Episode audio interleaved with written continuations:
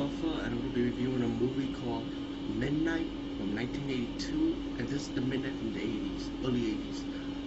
And um, let me just say, this movie is, to me, to me, in my opinion, even though it's one of those international release pictures, it's, to me, I enjoyed it. It's good.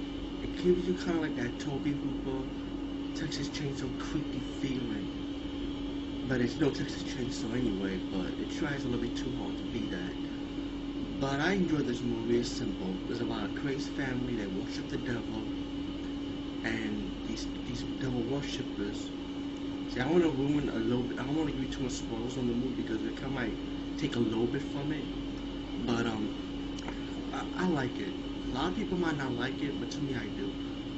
So they kidnap this girl trying to escape her dad, who trying to like disrespect her, you know.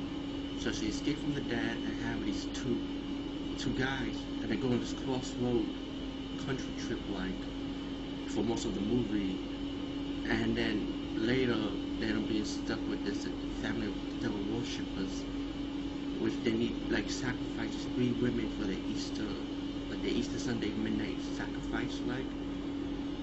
So um, pretty much that's all the movie is. It's about this one lady trying to survive the night, you know, still at the end. You know, like I said, I want to ruin it, but pretty much that's what the movie's about. It creates a family, devil worshippers. You have your kill scenes. Um, it's a, it's not, it's bloody of course. A little bit of gore, but pretty much this is a simple Tobe Hooper. It's not Tobe Hooper, but it has like that Tobe Hooper, Texas Chainsaw creepy kind of feel. But if you like that creepiness factor, Midnight's movie, of the movies you should not or buy. But it came from International Pictures. You tell me if it's worth the time, time. But think I'm glad I made an investment. It only cost me five dollars for the DVD anyway, so I don't think I made a bad investment on that part.